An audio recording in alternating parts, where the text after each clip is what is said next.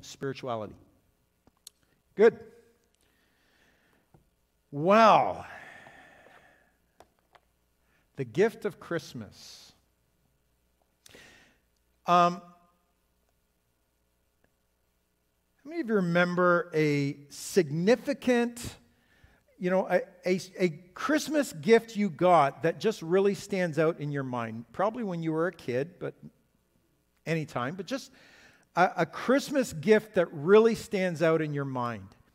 If you're, if you're online with us this morning, uh, maybe put it in the chat and uh, say, Here, you know, I remember this gift. Um, if you're here with us in the room, why don't you just shout out uh, one at a time? Uh, what, was, what was it? What was a memorable Christmas gift that just really stands out to you in your memory?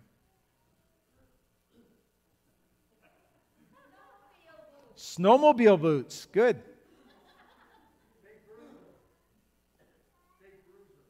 Big Bruiser. I'm not sure what that is, but.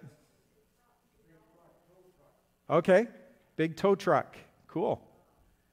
Big metal one? Plastic? Cool. Yeah, no, that's good. Cool. oh, they made plastic then, he says. Now, now, let's keep it, you know, civil. Anybody else? Sled. Okay. Crazy carpet. Baking set. Nice. Yeah. Betty Crocker or real one? Yeah, yeah. yeah. Engagement ring. Woo. Okay. A replacement because you lost yours. Wow. That's pretty pretty special. He gave you another chance. good, good, good. Yeah, I, I have a couple that stand out in my mind. Uh, when, I was, when I was six, I got a great big uh, G.I. Joe Jeep with a big, tall G.I. Joe action figure and all the stuff that he could hold in his kung fu grip, right? Um, and, uh, or when I was 11, I got a big Millennium Falcon, Star Wars, you know, spaceship, Millennium Falcon with a couple action figures with that. Yeah, so that really stands out. What? She says, So I like dolls. It's not the point of the story, no. So this week we're concluding our series on uh, the gift of Christmas, the gift of Christmas. And, uh, you know, the, this uh, season of Advent, uh, we're, we're going to conclude it. it. The season of Ad- Advent actually concludes on Christmas Eve. So on Christmas Eve, we're going to light the, the middle white candle on Christmas Eve service. It's called the Christ candle. So we're going to get to light the last candle. And, uh, and we're going to have a Christmas Eve devotional that I've prepared uh, called Wow. And uh, it's going to beautifully wrap up our Advent series this year. And, uh, you know, as we've said each week, these, these gifts, I'm going to walk stage, stage left here, um, Matt, just so you can follow me with the camera. But as we as we have considered these, these parts of the gift of Christmas, right? I mean, Jesus, we know Jesus is the gift of Christmas. Um, thanks be to God for his indescribable gift, is the verse that we've anchored all this to. But as we've talked about hope and peace and joy, and this week we talk about love, as we talk about these, we have said that um, you know, the, the, the thing that makes them so valuable, so precious, is that they are the very things that the human heart truly, truly longs for above all other things. That we long for hope. We need hope. We actually uh, just, just, you know, people who don't have hope, um, there, there's statistics about people who don't have hope who, who die from a lack of hope right? We need hope. Our hearts long for it. We long for peace. We long for joy. And of course, probably more than all of them, we long for love. We were made for relationship. We were. We were made to love and to be loved. When God first made our first parents, the first humans, He made us to be like Him and to be with Him. He made us for Him. Right? And, and that's why our hearts, the human heart, has a, a homing beacon built in. Ecclesiastes says that, that eternity is, is written in the hearts of humans. We have this homing beacon towards the eternal. Even if people don't know the true and living God, um, worship is part of every culture on planet Earth. Why? Because we know somehow down deep, we know that we were made for someone and something bigger than us. And when our first parents, Adam and Eve, chose to go their own way and disobey God, they started a rebellion that's still in process today, isn't it? Right? Isaiah 53, verse 7 says, We all, like sheep, have gone astray, each of us to our own way. Isn't that so much like humans? We are a self willed bunch that want our own way, even if it gets us lost and gets us in trouble. Right?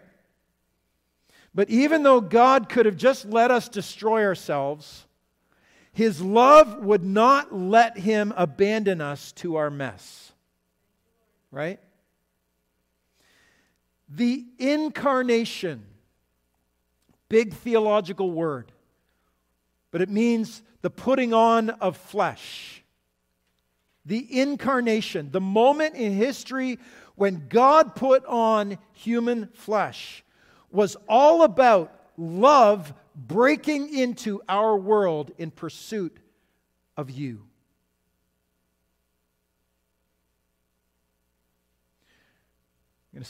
I've missed a bunch of these slides, so we're just going to skip ahead here. Keep moving. Keep moving. Keep moving. There we go. You know this verse. For God so loved the world that he gave his one and only Son, that whoever believes in him shall not perish, but have eternal life. Wow. I know that's, that's the, you know, if anybody knows any Bible verses, they know that one. That's the verse, you know, people hold it up at football games, John 3:16, right? The whole world knows this verse. And it's simple yet so so profound. That the God of heaven so loves you and so loves this world that he gave his son Thanks be to God for his indescribable gift. Right? Love was God's motivation. Jesus Christ is literally the manifestation of the love of God. He is the love of God made visible to us. It was love that compelled God to make us in the first place. It was love that compelled him to make a, a plan to deal with our sin and our rebellion and to bring reconciliation. It was love that compelled him to leave the glory of heaven and come into our world. And that night, when the angels made their announcement to the shepherds, and the cries of a newborn baby were heard in a barn. Love caused God to be born as a vulnerable child. Can you imagine? It was a quote I was trying to remember as I was preparing this week. I was trying to remember what great theologian said this? What church father, you know, back in the early centuries of the church, penned this? Who was it that said it? And I went digging and searching in my computer and I found the quote. It's from the great theologian Bono, lead singer of U2. And he said this the idea that God, if there is a force of love and logic in the universe, that it would seek to explain itself is amazing enough. That it would seek to explain itself by becoming a child born in poverty, manure, and straw. A child. I just thought, wow, just the poetry. Unknowable love unknowable power describes itself as the most vulnerable. Love needs to find a form, intimacy needs to be whispered. Love has to become an action or something concrete. It would have to happen. There must be an incarnation. Love must be made flesh. Isn't that powerful? Thank you, Bono. Well, let's look to the Bible, where John says, This is how God showed his love among us. He sent his one and only Son into the world that we might live through him. This is love. The definition, here it is. This is love. Not that we loved God, but that He loved us and sent His Son as an atoning sacrifice for our sins. Wow. God showed His love among us, sent His one and only Son into the world that we might live through Him.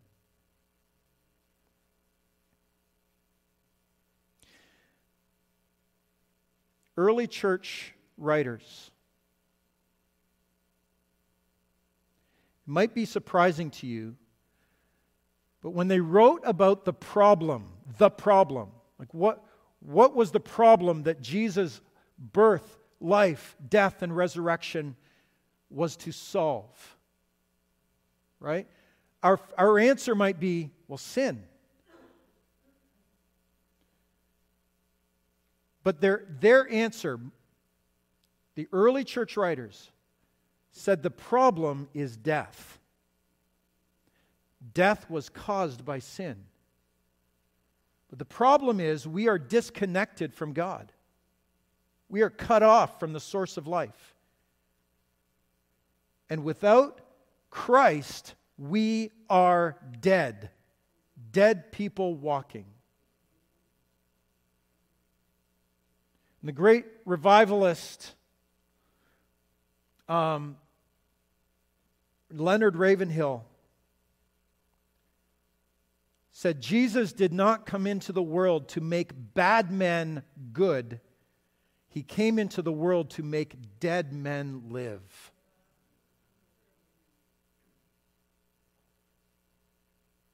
And if you struggle with that statement, let me throw another scripture at you in Ephesians chapter 2.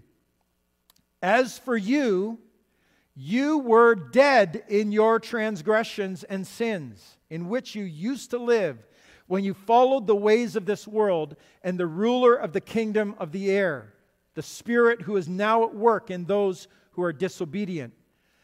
But because of his great love for us, God, who is rich in mercy, made us alive with Christ even when we were dead in our transgressions. It is by grace you have been saved. Wow. Right? Because of his great love for us, God made us alive in Christ. Wow. The Father was motivated by his immeasurable love. And he entered creation that had been poisoned by sin and death to bring it back to life. The love of God in Christ, God coming among us, changed everything.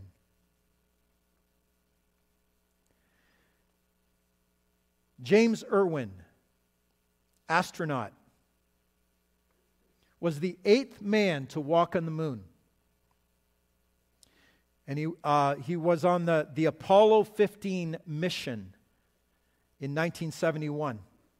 He was also the first human to drive a motorized vehicle on the surface of the moon, the lunar, uh, the lunar rover. And at the time that, that he went to uh, went on this Apollo mission, James Irwin was a backslidden Christian. He hadn't taken faith seriously since he was 10 years old. But as he stood on the lunar surface, looking at the landscape of the moon, and, and raised his eyes and looked to the earth, in that moment, he had an encounter with God, and a revelation struck him in that moment. And he said, What is more important than man walking on the moon is that God has walked on the earth. Wow.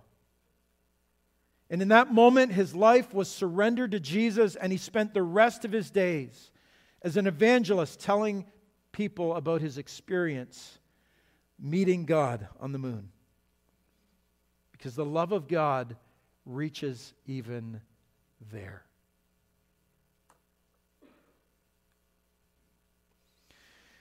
Love was God's motivation. Love is our prime directive.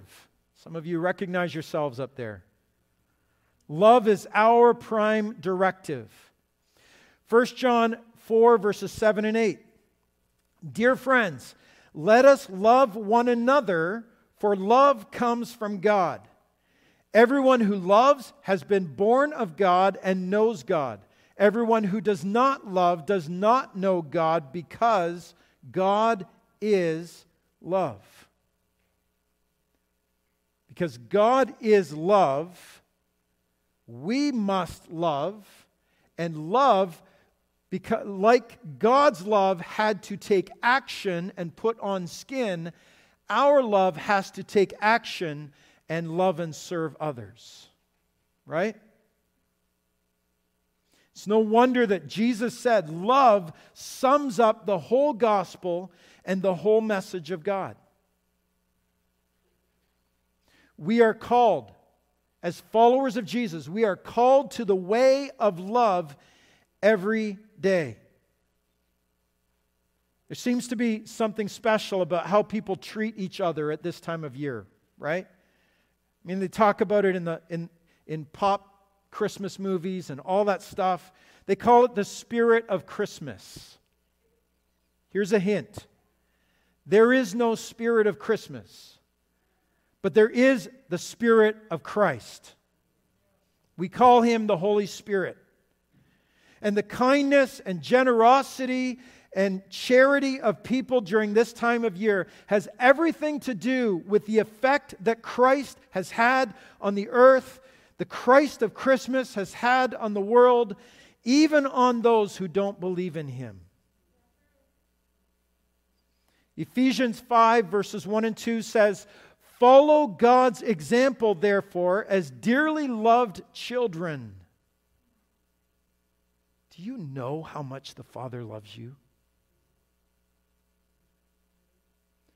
Follow his example as dearly loved children and walk in the way of love, just as Christ loved us and gave himself up for us as a fragrant offering and sacrifice to God.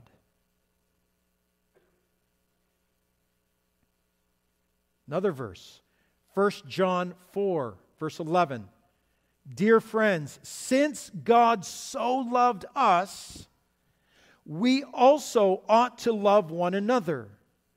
No one has ever seen God, but if we love one another, God lives in us and his love is made complete in us.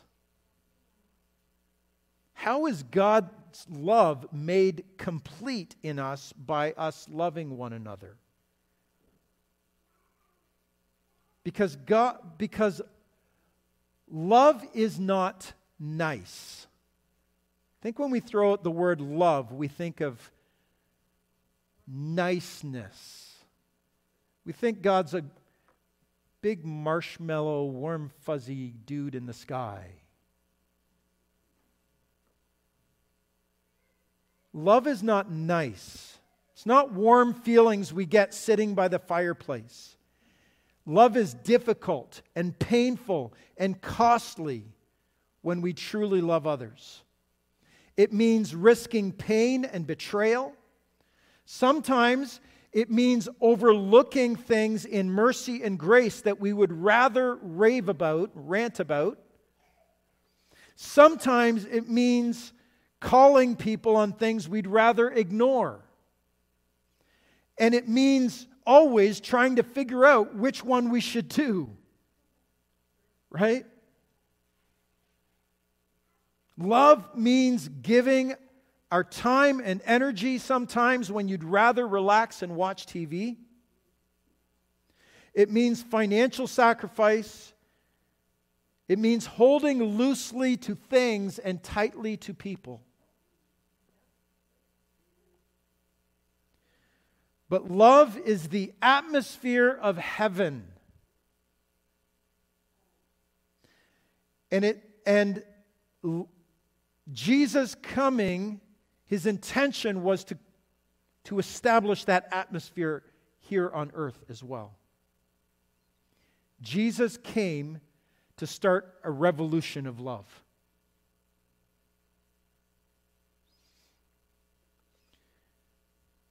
So, as we said, God is not some marshmallow pushover.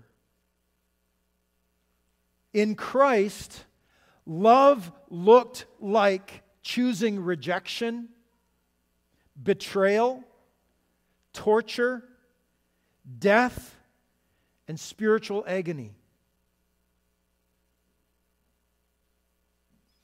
And even as all of this was unfolding in the hours before Jesus' crucifixion, he spoke to his friends and said, Love one another. As I have loved you, love one another.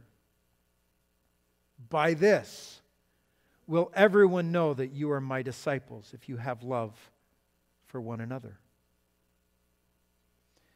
Folks, love is only for the brave, and you are called to be brave. And thirdly, this morning, love is coming again. Love is coming again. Just a reminder that Advent, yes, is a celebration of Jesus' first coming, but it's also an anticipation that he's coming again. Love is coming again.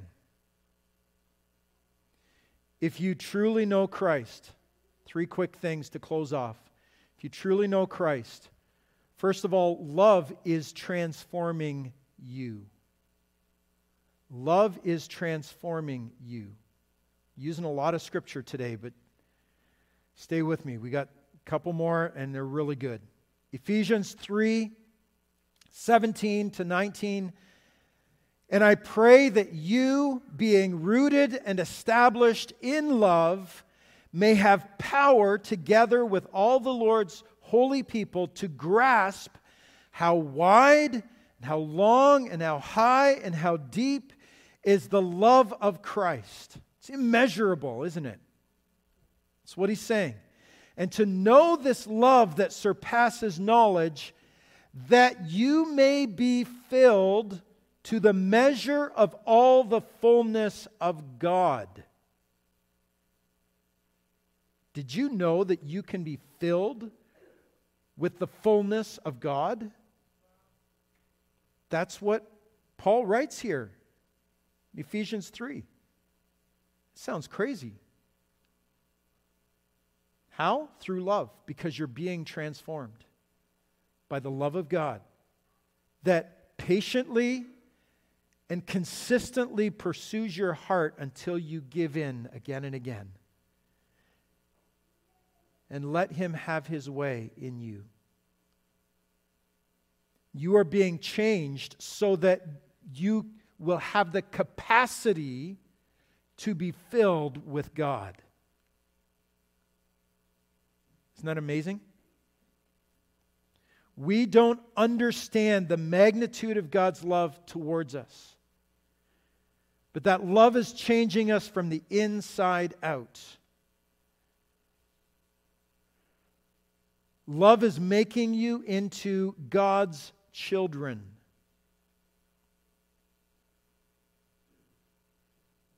Secondly, love. So, love is transforming you right now. Love will transform you.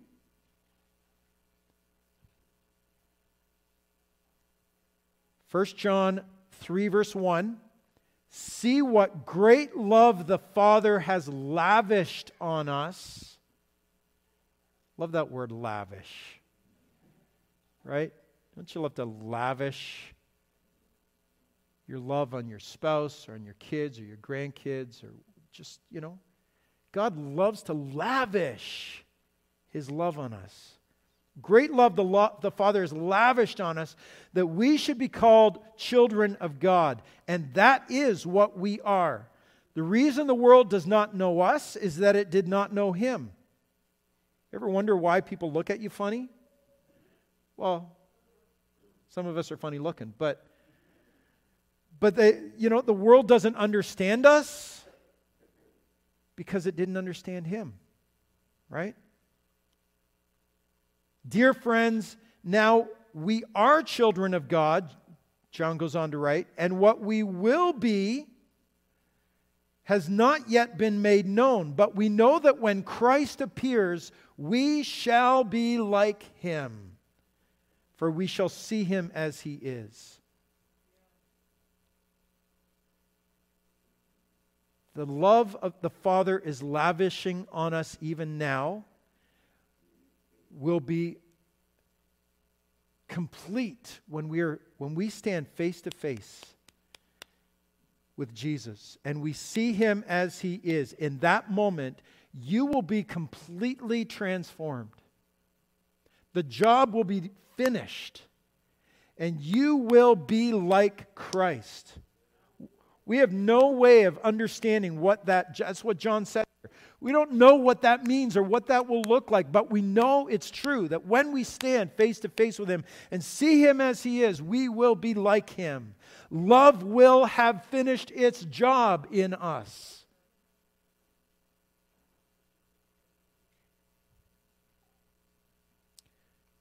And lastly, love will be your forever home. We read this, these verses uh, a couple weeks ago, but I want to read them again from Revelation 21, verses 1 to 4. And, and I find it, as I read this, you might say, well, Pastor, I don't, I don't hear the word love in there. But the picture is a picture of a wedding. It's a picture of a wedding. I mean, how do you get more of a clear picture of love than that, right? It's a picture of a wedding. Then I saw a new heaven and a new earth, for the first heaven and the first earth had passed away, and there was no longer any sea. I saw the holy city, the new Jerusalem, coming down out of heaven from God, prepared as a bride beautifully dressed for her husband. And I heard a loud voice from the throne saying, Look, God's dwelling place is now among the people, and he will dwell with them. They will be his people, and God himself will be with them and be their God. He will wipe away every tear from their eyes. There will be no more death, or mourning, or crying, or pain, for the old order of things has passed away. And we will live in marital bliss with Jesus for eternity.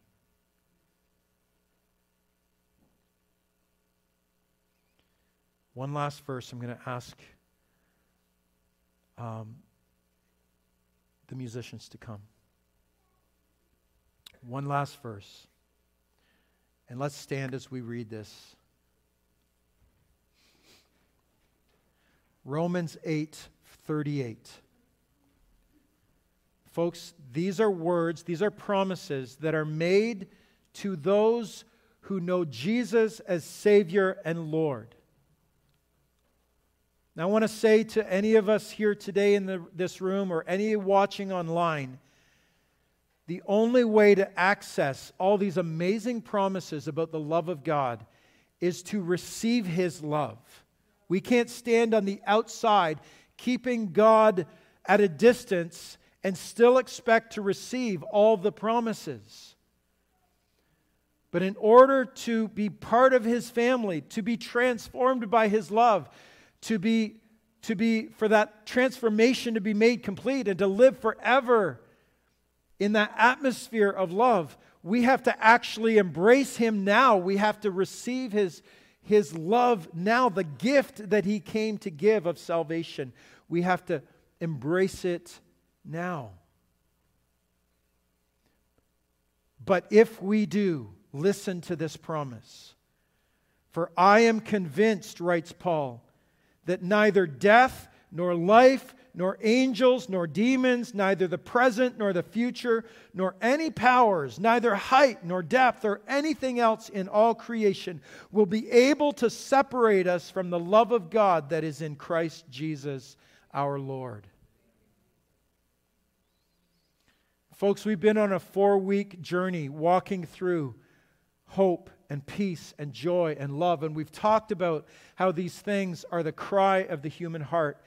And I want to make one more final desperate plea to anyone who may not yet know Jesus truly as your Savior and Lord, may not have fully said, Jesus, I give you my life. Come and have your way in me. I want to be part of your family. That today you would say yes to Him. I want to pray with you. And if, if you are saying yes to Him today, please come and talk to us. Please, if you're online, um, send us an email uh, at the church office, office at evangelbathurst.ca. Um, reach out to us, put it in the chat, just get a hold of us somehow. Uh, we'd love to help you in your journey with Jesus. But let's pray. God, I thank you so much for the gift of Jesus. Thank you, God, that you stepped out of glory and into time and space. You stepped onto planet Earth. And walked among us and showed us the heart of the Father that never stops pursuing our hearts. Thank you that you went all the way to the cross for me.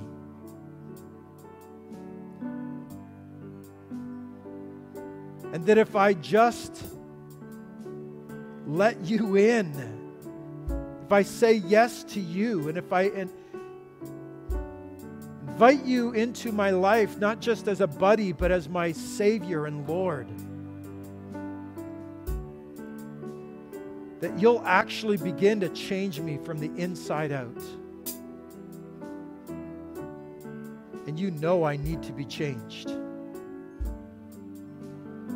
So come today. Forgive me of my sin. Make me alive Let me be your child. Let me have all of those promises that you've given. In Jesus' name I ask.